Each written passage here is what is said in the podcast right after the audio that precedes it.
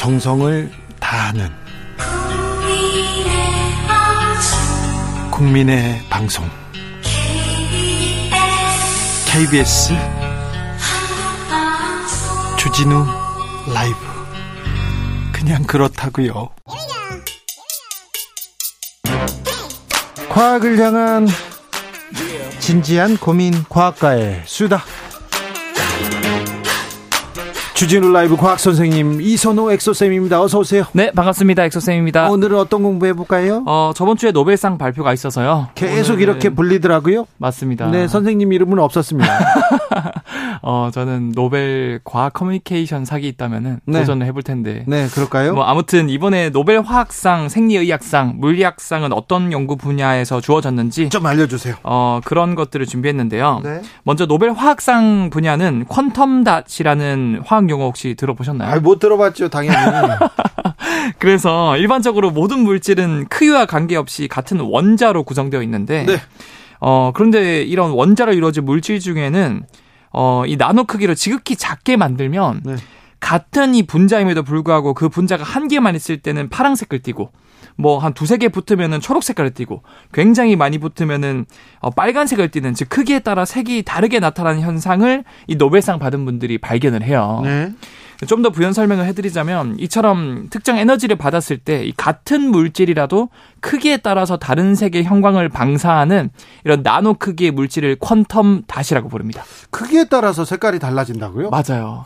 호호. 그래서 이 현상을 발견해서 노벨상을 받은 거고요. 예? 이때 입자 크기가 같은 원자로 이루어져도 아주 작으면 파랑 색깔 계통의 빛을 내고요. 예? 이 자외선을 쬐어주면 입자 크기가 좀 더 크면 빨간 색깔 빛을 낸다고 그러는데 이 퀀텀 닷이란 성질을 처음으로 1980년대 에키모프란 분과 브루스란 분이 독자적으로 발견했다 그래요. 네. 근데 그때 당시에는 이 퀀텀 닷 기술 자체가 너무 작은 나노 입자 상태로 만들어야 됐기 때문에 이게 사실 상용화가 쉽지가 않았어요. 거기까지는 기술이 안 뒷받침 안 됐네. 그렇죠. 그냥 현상만 발견한 거죠. 네. 근데 정말 다행히도 이 브루스라는 연구자의 제자가 10년 뒤에 이 MIT의 바웬디라는 교수분인데 특별한 온도 조절법으로 너무 쉽게 원하는 크기의 나노 입자를 만들어서 원하는 색깔을 만들 수 있게 된 거죠. 네. 그래서 상용화가 되었고 이게 바로 우리가 지금 평소에 많이 듣던 텔레비전에 있는 자연색에 가장 가깝고 밝은 색을 낼 수 있다는 QLED라는 기술이거든요. 아, 예. 들어보셨죠? 예, 예. 그 QLED에 방금 제가 말씀드린 퀀텀 닷 기술이 들어간 거예요. 아, 그래 퀀텀이구나. Q가. 맞습니다. 네. 그래서 이 퀀텀 닷은 뭐 TV 기 술에도 들어가지만 의학에서도 많이 지금 이용되고 있는데요. 인체 내부에 암 조직에만 색깔을 컨텀답 형광을 내도록 해서 딱 암 조직만 정확하게 절제할 수 있는 기술까지도 적용이 될수 아, 있었다라는 네. 거죠. 알겠습니다. 뭔지 알 컨텀답. 네, 이제 알았어요. 네. 자, 또요. 두 번째는 이제 노벨 생리의학상을 받은 분인데요. 이 수상자는 역대 노벨상 수상자 중에서 가장 최단 기간인 고작 3년 만에 성과를 인정, 인정 받아서 노벨상을 수상한 여성 과학자입니다. 평생 연구 한 주제 가지고 연구하는 사람도 많은데 이분은 3년 연구 과제 가지고 노벨상 맞아요. 오호. 보통은 평균 한 40년 50년 걸리는데요. 평균요? 근데 3년 만에 받았고 그 주인공이 바로 이 카탈린 카리코라는 헝가리 출신 여성 과학자고요. 네. mRNA 코로나 백신을 개발해서 성과로 받았습니다. 아, 네. 이게 백신. 그렇죠. 그래서 이 mRNA 백신을 개발한 배경에 대해서 짤막하게 설명을 드리자면 예를 들어서 저희가 조카에게 레고 선물을 한다고 생각을 해 봐요. 네. 근데 우리가 레고를 굳이 하나하나 조립해서 조카에게 선물해 주는 게 쉬울까요? 아니면 레고에 설명서 하나 넣어줘서 이 설명서 보고 조카한테 직접 조립, 하라고 하는 게 쉬울까요? 아 설명서 넣어주는 게 좋죠. 넣어주는 게 좋죠. 네. 사실은 이 우리가 맞는 백신도 일종의 레고랑 비슷해요. 네. 그래서 보통 우리가 기존에 맞았던 백신은 단백질을 활용하는데 이 단백질이 일종의 백신과 비, 그 레고랑 비슷합니다.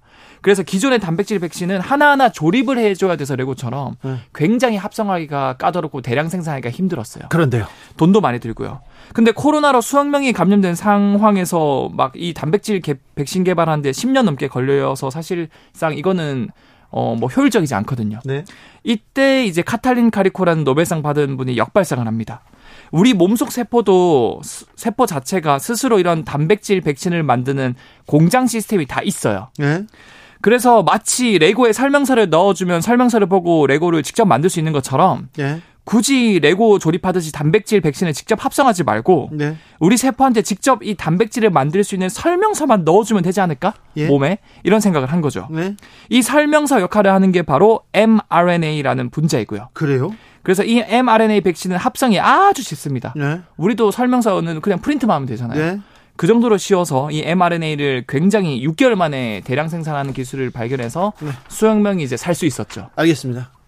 무슨 얘기인지 잘 모르겠지만 잘 알았습니다. 네. mRNA 백신은 뭔지 알게 알았어요. 결국 그냥 시, 어, 굉장히 간단한 네. 백신 개발을 만들었다. 알겠습니다. 네. 이 다른 기술로도 이렇게 또 다른 의, 의학적인 또 어, 좀 어, 의학적인 그 문제로도 이렇게 응용이 가능하지 않습니까?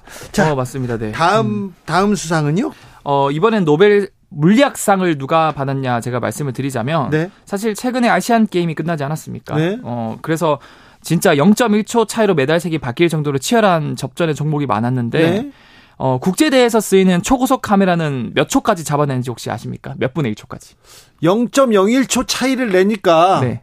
그, 그거보다 조금 더 난, 더, 더 들어가는. 어, 맞아. 그럼 네. 하나만 더 추가하면 네. 1000분의 1초까지 1000분의 잡아낼 1초. 수 있다 네. 그래요. 근데, 근데 동시에 에, 수영도 그렇고요. 네. 육상에서 동시에 금메달을 따는 경우가 있어요. 맞아요. 이번에 1초 차이까지 같아서. 같아서요, 맞아요. 네. 그래서 최근에 이 아시안 게임에서도 이 남자들 110m 결승에서 공동 금메달이 나왔거든요. 아, 그래요. 1000분의 1초까지 쪼개봐도 동시에 들어온 거예요. 네. 근데 사실 이거 만분의 1초로 잡아낼 수 있는 기술이 있었으면은 분명히 잡았을 거예요. 만 분의 1초 차이도 났으니까 머리카락 한 올 정도. 이제 앞으로는 네. 네, 그럴까요?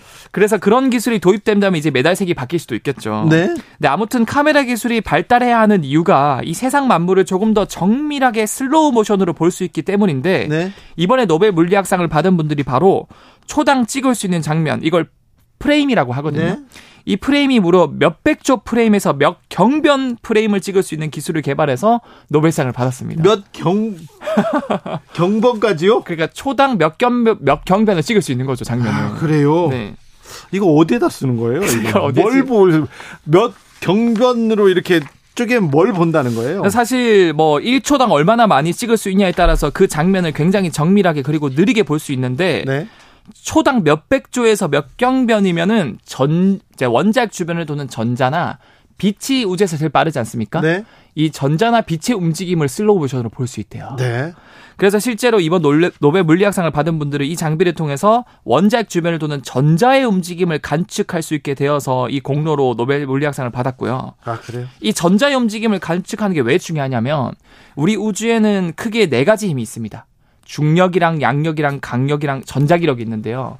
유일하게 전자기력만 우리가 컨트롤할 수 있어요. 예. 근데 이 전자기력을 매개하는 입자가 전자인데 네. 이 전자의 움직임을 정밀하게 제어할 수 있게 됐기 때문에 네. 우리의 그런 전자 제품들이 비약적으로 더 효율이 높아질 수 있었던 계기를 마련했다고 볼 수 있는 거죠. 네. 노벨상 뭐 어떤 기술을 만들고 어떤 연구에서 인류에 기여해서 상을 줬다 이렇게 했는데 또 네. 이렇게 들어보니까 끄덕끄덕하네요. 어, 기사만 보면 모르겠어요. 왜 그쵸. 이런 연구를 왜 40년 동안 했지 막 이런 생각했는데 그러니까 사실 기사에선 너무 어려운 용어라던가 뭐 아토처, 컨텀다 이런 것만 나오니까 어려운데 제가 네. 좀 알기 쉽게 어, 김종근님께서 네. 아우 저희들이요 엑소쌤 최고의 노에, 노벨 과학상입니다. 신기하고 흥미로운 과학 얘기 많이 부탁드립니다. 0328님께서 엑소쌤 저희 8살 아들이요 주라이브에서 과학가의 수다 코너 제일 중요하죠. 아, 감사합니다. 엑소쌤 네. 나오면 뭐 환호성 지르고 좋아합니다. 김환희 이름 한번 불러주세요. 아, 크게 될 애네 김환희. 환희야 사랑해 노벨상 받을 수 있어. 네 정신 차려야 된다. 정신 차려야 된다. 엑소쌤 말씀 잘 들어야 된다. 네. 네. 내 말보다는 엑소쌤 말 위주로 들어라. 아 근데 제가 짤막하게 한 말씀 드리고 드리자면은 네. 사실 요즘에는 머리에 뭔가 단순히 지식을 많이 쌓는 게 중요한 시대가 아니거든요. 네. 그것보단 본인 진짜 좋아하고 잘한 것들을 많이 그러니까요. 아, 과학을 중요해요, 중요해요. 그렇죠. 이제는 챗GPT가 대답을 내려주는 시대이기 때문에 네. 지식을 많이 넣는 것보다는 그렇죠. 훌륭한 질문을 던진 나이가 영재가 될 수 있어요. 저 과학 선생님한테 꼭 질문했어요. 아, 선생님 꼭 알아야 되냐. 근데 저희 때는 그거 질문 엉뚱한 거 하면 맞았거든요. 바로 맞았어요. 바로 왔어요. 여기까지 할까요? 네, 알겠습니다. 네. 아, 5141님, R&D 예산 삭감되면 노벨상이랑 점점 멀어지는 거 아닌가요? 아, 저는 이게 좀 안타깝습니다. 왜 굳이 과학기술 분야에 R&D를 삭감을 했는지. 그러게요. 네. 자, 이선호 엑서쌤과 과학 공부해봤습니다. 감사합니다. 네, 감사합니다. 교통정보센터 다녀올까요? 정현정 씨.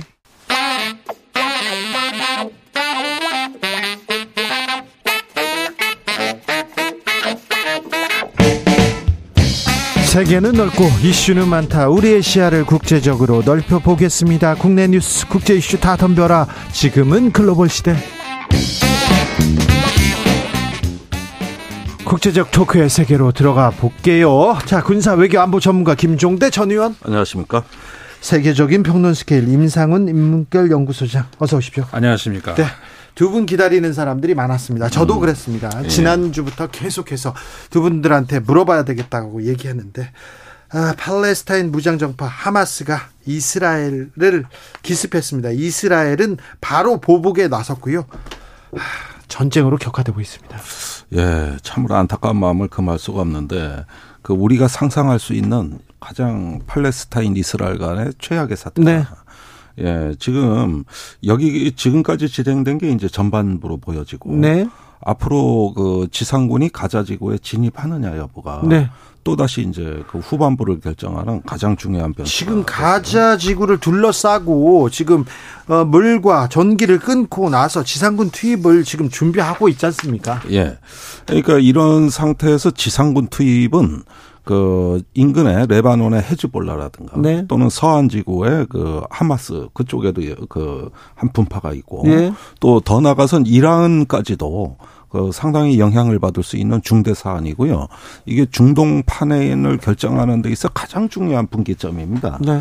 사실은 그 가가지고 뭐 가자 지구를 장악하고 하마스를 이제 뿌리를 뽑으면 될 거 아니냐 이렇게 단순하게 생각할 수 있지만은 사정이 그렇지가 않습니다. 그렇죠. 지금 그 시가전에 대비해 수많은 부비 출랩이 네. 설치된 걸로 보여지고 또 이게 그 이스라엘군이 아무리 그 용맹하고 저 능수능란하다고 해도 가자 지구를 완전히 장악하는 건 불가능합니다.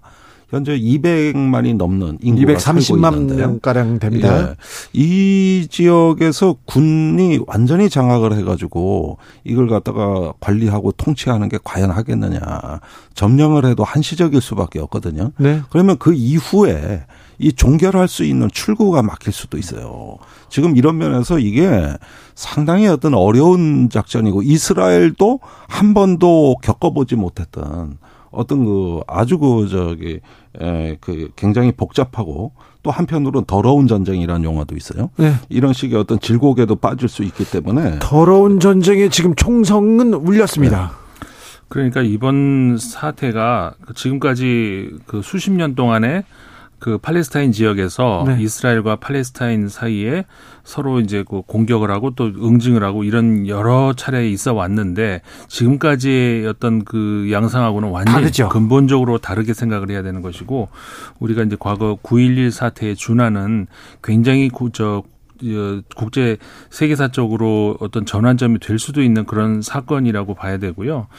어, 이번 그 사태에서 어, 사실 두 가지 핵심적인 질문이 있어야 될 것 같은데 왜 하마스는 하마스는 왜 그랬을까? 네, 왜 지금 기습을 그렇죠. 했죠? 그거를 우리가 이제 그 질문을 던져야 하고 거기에 대한 답을 찾아야 되고 그 다음에 왜 이스라엘은 그렇게 쉽게 저 처음에 네, 그 뚫렸을까? 뚫렸을까? 예. 이것을 이제 그 우리가 봐야 되는데 어 일단 그 하마스는 왜 그랬을까? 사실 그 전력으로 따지면은 네. 상대가 될 수 없는 아, 네. 그런 어, 다윗과 골리앗 이거 뭐 1대 100도 넘어갑니다. 네. 네 1대 1000 정도 되는 그 군사력의 군사력 싸움인데 왜 전, 전쟁이라고 할 수도 없는 네. 거의 이게 자살 공격, 자살에 네. 준하는 그런 공격이었단 말이에요. 그러니까 이거는 합리적인 그런 사고로는 그 생각할 수 없는 그런 것인데 사실 지금 최근까지 그 우리가 요즘에 그 중동의 대탕트다 이런 이야기를 많이 해왔습니다. 최근에는 평화의 바람이 불었잖아요. 네. 뭐 무력 충돌도 그렇고 자살 폭탄 테러도 소식도 별로 없었어요. 예. 그게 이제 우리가 착시를 일으키는 것인데 우리가 이제 아 중동이 뭔가 좀 그 평화가 올려나 네. 이런 것이 우리가 그 미국과 가까운 그런 국가들의 시각에서 보면은 뭔가가 이렇게 평화가 오는 것 같이 보인다는 것이죠. 네. 그런데 항상 그 사각이라는 게 있다는 것. 그러니까 우리가 보이지 않는 것. 그러니까 미국의 그 시각에서 그다음에 미국과 가까운 국가들의 시각에서 보면은 아 뭔가 좀 되는 것 같아.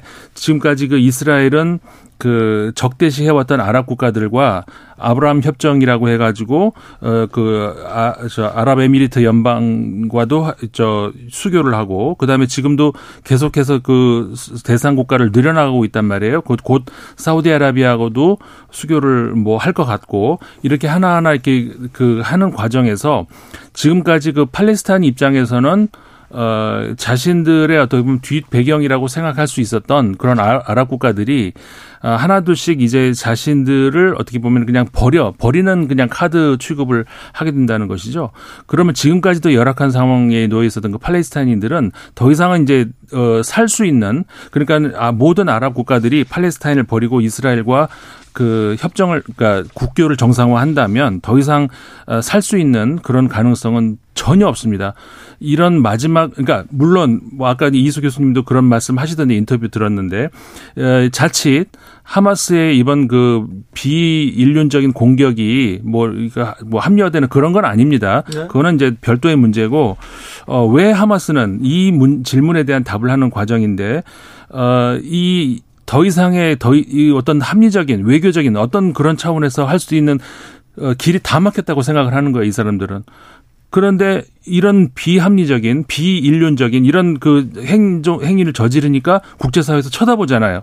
이 사람들이 할 수 있는 행동은 그거밖에 없었다고 생각을 합니다. 예, 그, 어, 요 문제에 대해서 그 하버드 대학의 스테판 월트, 그, 저, 그 교수가 Foreign Policy에 바로 기고문이 나왔어요.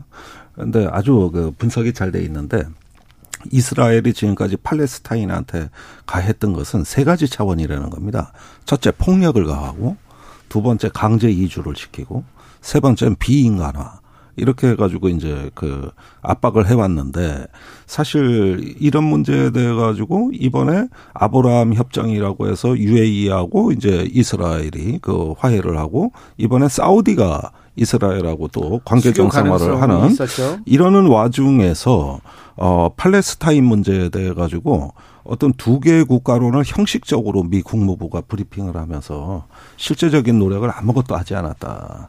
그렇게 되니까 미국 안에서도 아무런 어떤 의미가 없는 이런 어떤 그 주장에 하마스는 결국은 굴복하고 어 저기 순응하게 될 것이라는 이게 미국의 판단이었다는 거예요. 예. 반면에 그 팔레스타인에서는 하마스가 아무리 잔혹한 행위를 이스라엘한테 가해도 그것은 저항권의 일부라고 본다는 거죠. 네. 왜냐하면은 그 이스라엘 자체가 이미 그 저기 팔레스타인에 대한 존재를 부정하고 있고 어 여러 가지 국제법에 위반되는 행동을 이스라엘이 하기 때문에 정당한 저항권으로 대다수의 팔레스타인들은 인식하고 있다는 거거든요. 이렇게 되면은 이 분쟁에 있어 가지고 사실상 저 이슬람권 대부분의 나라들조차도 심정적으로 팔레스타인한테 동조하게 돼 있다는 거죠. 그렇게 되면 지금 수교 협상이나 이런 것들은 애시 당초 이 문제를 팔레스타인 문제를 건너뛰고 시도하는 것 자체가 넌센스였다는 거예요. 이제 이런 지적들이 나오고 있는 거거든요. 그런데요. 음. 아이언돔 이런 얘기도 있었고 그리고 최고의 지상 최고의 정보기관 모사드 음. 이런 얘기도 있고 아 이스라엘은 다 준비가 돼 있어 이렇게 얘기했었는데 세계 최고의 첩보기관 그리고 음. 세계 최고의 첩보망을 가지고 방어망을 가지고 있었는데 그냥 기습에 그냥 무참히 뚫렸어요. 군사적으로는 음, 네, 어떤 뭐 일이 있었어요? 모사드, CIA 다 그런데요. 네. 원래 모사드의 명성은 첨단 기계 정보만이 아니라 아, 인적 휴민트라고 하죠. 네. 인간 첩보가 뛰어나고 공작에 능했던 이런 어떤 화려한 그 전력이 있고 그 속에서 축적된 정보 역량을 가져왔던 겁니다. 네. 그런데 최근으로 올수록 점차 어 인간 정보보다는 어떤 인공지능이라든가 위성 정보 같은 기계 정보에 의존하는 쪽으로 이렇게 많이 좀 안주하는 경향이 최근에 있었던 것 같고요. 네. 심지어 이스라엘은 인공위성으로 지상의 기관포를 조정할 능력을 갖고 있어요. 그 정도로 어떤 기계적인 면은 더 탁월해졌습니다. 네. 그러나 결국은 어떤 인간을 이해하고 집단의 정서를 통찰해 가지고 이게 상상력을 발휘하는 인간적인 측면에 있어서는 점차 어, 안주하거나 퇴행이 있었다고 보여지는 거고요. 네. 또한 그 미국 역시도 어떤 자기의 기대대로 국제 정세를 이해하려는 관성에 빠지다 보니 이런 점에서 모사드보다도 저는 미국 또한 예측하지 못했다는 게 국제사회에 큰 신호를 주고 있습니다. 겁니다. 네. 그 이제 CIA나 미국의 정보 공동체 실패거든요. 네. 그러면 무기 체계가 이제 또 뒤에 있으니까 어느 정도 실패해도 어 바로 그 격퇴하거나 억지할 수 있는 거 아니냐 이렇게 생각할 수 있겠습니다만은 아이언돔은 원래 이런 전면전의 효과적인 무기라기보다는 지극히 제한전에서나 그 저 효용이 있을 법한 무기고 어 하마스의 로켓 포탄은 수십만 원인데 이거는 요격형 미사일은 수백만 원이에요. 거의 천만 원이라고. 그러면 이렇게 5천 발 가까이 몰려오는 거를 다 요격하려면은 이스라엘 국방비는 거덜난다고 그렇죠. 봐야 되겠죠. 그 다음에 예 그 하마스의 그 전법 자체가 대단히 정교하고 복잡해졌습니다. 이번에 동원된 무기만 봐도 박격 포탄 로켓탄은 당연한 거고 어떤 어 글라이더에서 그 저기 그 저 낙하산으로 이렇게 그 적지 침투하는 특수 작전도 했고 드론도 사용했고 거기에다가 저기 이라크 아저 아, 이스라엘에 아파치 헬기가 있으니까 그걸 격퇴하기 위한 대공 방어 미사일이라든가 또는 대전차 미사일도 준비가 돼 있단 말입니다. 그러니까 이런 면에서 이 하마스가 어느새 아, 무장 단체라고 어, 하지만은 상당한 수준의 어떤 장비와 훈련이 수준이 굉장히 높아져서 이번에 지해공 합동 작전을 했다. 이게 놀라운 거거든요. 이게 단순한 지상전이 아니라 해상 공중전을 병행했다는 점에서 아주 그, 저, 어, 진화한 능력이 이제 과치가 되었습니다. 결국 왜 아이언돔이 역할을 못했냐는 아주 작은 질문이고 사실 의미 없는 어, 문제가 돼버렸어요. 네. 예, 이거 한국군도 반드시 유념해야 됩니다. 지금 한국형 아이언돔 개발하고 있거든요. 네. 근데 하마스보다 북한이 능력이 뛰어나거든요. 아, 지금 하마스하고 북한하고는 군사적으로 비, 비교할 수 없이 예. 아, 군사는 군사 북한은 군사적으로 강국이죠. 핵도 아, 가지고 있고요. 예, 포병 전력이 뭐 특히 그래요. 더 뛰어나. 근데 북한을 압도적으로 힘으로 이렇게 위에 서려면 얼마나 이렇게 음. 그러니까 이, 이, 이 명제가 깨지는 거 아닙니까? 이런 그 말씀 드리는 것이 조금 그 경박한지는 모르겠습니다만은 그 하마스의 이번 그 공격 같은 경우에는 그러니까는 완전히 그 허를 찔렀다는 그런 표현밖에 할 수가 없는데 이제 의원님 지적하신 것처럼 그 아이언돔이라고 우리가 이제 흔히 부르는 그 방어막 같은 거는 진짜 첨단 무기를 방어할 수 있는 그런 굉장히 고가의 그런 무기인데 전체 저 이스라엘 통제할 수 있는 것이 몇십 대 안 되거든요. 근데 반면에 이번에 그 몇십만 원짜리 로켓을 5천 발을 쐈다는 거 아닙니까? 그걸 어떻게 그 고 가 장비 몇십 개로 그 막습니까? 못 막아요. 그러니까는 그런 그 아주 작은 공격을 하는 데 있어서 그것도 좀 여러 발, 뭐 수, 수천 발을 쏘는 데 있어서 막을 수 있는 그런 게 아니고 근데 이런 것들은 어떤 기술적인 그런 문제이고 그것보다 심각한 그 문제가 더 있을 수 있는 것이 사실 그 그러니까 아까 제가 했던 그 두 번째 질문 왜 이스라엘은 쉽게 이렇게 무너 초반이 물론 초반에 이제 경우입니다만 무너졌는가 이 질문에서 이 이스라엘의 국내 정치를 좀 봐야 되거든요. 네. 어, 이스라엘의 현재 그 총리가 어, 베냐민 네타냐후 총리인데 이스라엘 전체 총리 가운데에서 가장 집권 기간이 긴 네. 총리입니다. 그러니까 다시 또 총리가 됐어요. 네. 그렇죠. 직업이 총리예요. 벤구리온 그러니까 이스라엘 건국의 아버지라고 불리우는 그 일대 총리보다 더 훨씬 지금 길어졌단 말이에요. 네. 그런데 얼마나 훌륭해서 길어졌느냐? 사실 그거는 뭐 저는 솔직히 개인적인 생각인지 모르겠습니다만은 전혀 그렇지가 않고 네. 그 우리가 흔히 그그 그 파타라고 부르죠. 그러니까는 그, 그 서한 지구를 장악하고 있는 그 저 팔레스타인의 정파 거기는 온, 굉장히 온건함에도 불구하고 왜 실패했느냐 부패로 무너졌다라고 할 수가 있는데 사실 네타냐후 총리 부패로 따지면 거기에 뭐 버금 지금 부패 또 부패로 굉장히 위기에 놓여 있습니다. 그렇죠. 그래서 이제 사실 사법 위기, 사법 처리가 될 수밖에 없는 그런 상황인데 다만 지금 총리이기 때문에 못 하고 있는 거거든요. 근데 그런 상황에서 그 네타냐후 총리는 지금까지 어떻게 오래 버텼느냐 계속 팔레스타인만 때리면 되는 거예요. 네. 조금 위기에 몰린다 팔레스타인 때려 그러면 국민 지지 올라가요. 또그 집권한 다음에 몰린다 팔레스타인 또 때려요. 이게 가장 나쁜 정치 아닙니까? 그, 지금 네타냐후 총리가 사법부를 장악하려다가 그리고 부패 혐의로 굉장히 정치적으로 고립되자마자 또 무력 충돌이 어떻게 우연찮게 또 열렸어요. 네. 이런 식으로 거기서 조금 정확히 이해해야 되는 게 이게 국내 언론에 설명이 안 된 부분인데 왜 사법부를 무력화했느냐? 요르단 그 서안의 팔레스타인의 그 팔레스타인 개인의 소유 토지가 있어요. 여기에 지금 정착촌을 막 밀어넣고 있는 거거든요. 예. 근데 이게 이스라엘법에도 불법이에요. 국제법에도 불법이고요. 어, 불법이라고요. 예. 그러니까 지금 그 저기 어, 재무장관하고 국방장관이 특히 강성인데 여기가 시오니즘당 출신인데 네, 극우파 서안에서 팔레스타인을 갖다가 완전히 해외로 밀어내 난민화하거나 아니면 이스라엘의 2등 국민으로 복속시켜 어, 가지고 이 지역 일대 유대인 단일 국가 체제를 완성하겠다는 이런 어떤 그저 팔레스타인 말살 정책을 피우고 있어요. 그러다 보니까 서한 지구에서 계속 그 정착촌을 밀어넣은 겁니다. 유대인 예. 정착촌을. 근데 이게 법원으로 가면 안 되는 거예요. 그렇죠. 이게 사법제도를 무력화한 첫 번째 동기가 되는 거예요. 그래서 겁니다. 법원을 자각해야 되는 거잖아요. 예. 그래서 사법부 무력화가 시작이 된 거고. 네타냐후 총리가 96년에 처음 집권한 이후에 16년간 총리로 재임했습니다. 그런데 지금 가장 정치적으로 위기입니다. 예. 그래서 예. 가장 큰 정치적 충돌이 무력 충돌이 있었던 거고요. 그렇죠. 그러니까 지금 그 아까 그 말씀드린 거 연장해서 이제 말씀을 드리자면은 지금 리쿠드당 그러니까 네타냐후 총리의 당 그 혼자로는 집권이 안 되고 지금 말씀하신 것처럼 샤스당 그러니까는 극 극 극우당 어, 그 정파와 이렇게 그, 근데 전 세계적으로 말이죠. 지금 미국도 비슷한 양상인데 그 소수의 극단주의 세력이 그 양대가 비등비등하게 지금 그 이스라엘 같은 경우도 저 여야가 비슷한 그런 상황이거든요. 거기서 극단주의 세력이 어느 한쪽에 힘을 실어주면 그쪽이 이기는 거예요. 캐스팅 보트를. 그렇죠. 그런데 그런 상황에서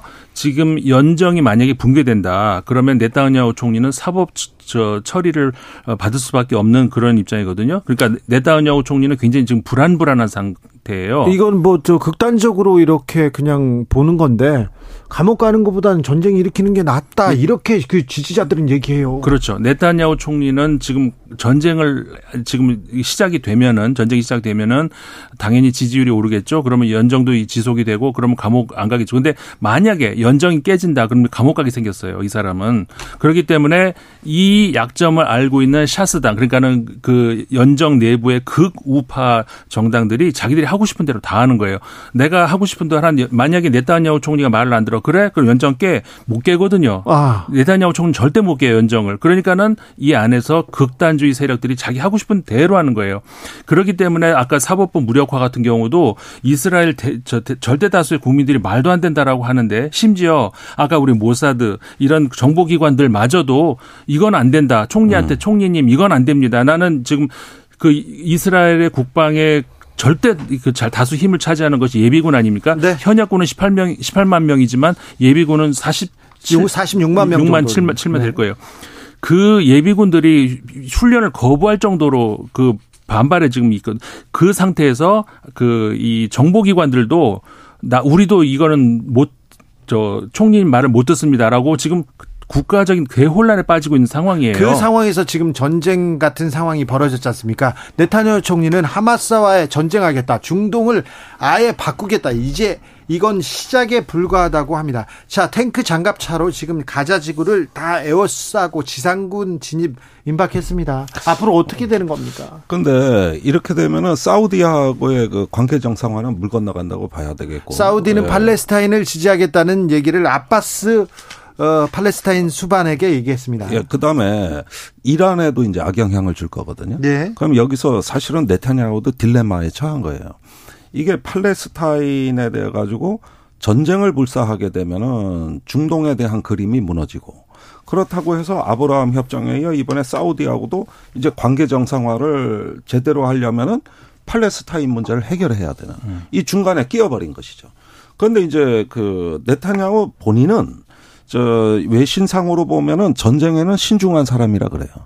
그런데 그 아, 말씀하신 대로 극단주의 시오니즘 당해서 계속 그걸 갖다가 이제 연정을 통해 가지고 압박을 가하면은 어찌 될지 모르겠다는 거거든요. 그러니까 지금의 이 가자지구로 지상군 진입하는 문제가 사실 진입할 걸로 다들 보시지만 정말 네. 어려운 결정입니다. 그래도 진입할 것 같아요. 예. 그런데 이렇게 되면은 우선적으로 미국하고 협의가 돼서 이 이란 문제라든가 주변에 대한 어떤 그 미국은 그 반대하지 않는다면서요. 핵 항모 핵 항모도 보냈고 그 핵 항모는 이 확전을 예방하기 위한 다분히 이란을 의식한 조치입니다. 이 미국은 절대 지상군을 파병하지 않아요. 예? 그래서 이런 어떤 그 저기 주변에서 확정 가능성을 고려하지 않고 지상군을 투입할 경우에 네. 대단히 위험한 상황이 올수 음. 있거든요. 자, 그런데요. 네. 이, 이 우크라이나 전쟁은 어떻게 돼요? 전쟁이 지금 양쪽에서 크게 이렇게 나면은 아니 그러니까 이번에 백악관에서도 뭐 우크라이나 전쟁 이스라엘 지원을 아예 패키지 예산으로 한꺼번에 통과시키자는 새로운 제안이 나오고 있습니다. 그러니까 이런 양상으로 봤을 때 일단 미국의 전략에 있어서 문제는 우크라이나 전쟁도 문제고 이제 중동에서 발을 빼려던 미국이 다시 중동에 발목이 잡히게 되는 거거든요. 그러면 중국이 기회의 창문을 연다. 여기까지도 지금 불안이 고조되고 러시아 입장에서는 지금 해로울 게 없다 이런 어, 그 입장을 가지고 있거든요. 웃고 있는 푸틴 이런 그렇죠. 기사 나오더라고요. 지금 그 웃고 웃을 수 있는 사람 푸틴밖에 없어요. 어, 우크라이나에서 지금 어떻게 해야 되나라고 몰리고 있는 이런 상황에서 지금 서방 음, 국가들이 그 우크라이나에서 지금 온통 그 시선이 전부 저쪽으로 다 가, 지금 뺏겼단 말이에요. 예. 우크라이나 입장에서는 지금 큰일 날 발등에 지금 불, 불 떨어지는 상황이 온 것이고 네. 어, 푸틴 대통령 입장에서는 아 이거 괜찮은 그 옵션이구나라고 네. 생각할 수 있는 그런 그렇게 가고 있다는 것이죠. 전쟁의 시대에 돌입했나? 아 평화는 뭔가 계속해서 고민하게 됩니다. 김종대 임상훈 두 분 감사합니다. 감사합니다. 공의로 전화 오면요 주진우 라이브 외쳐야 돼요. 두 분이요. 아, 알겠습니다. 네. 예, 조사기간 알겠습니다. 아, 예, 예, 예. 알겠죠? 네. 예.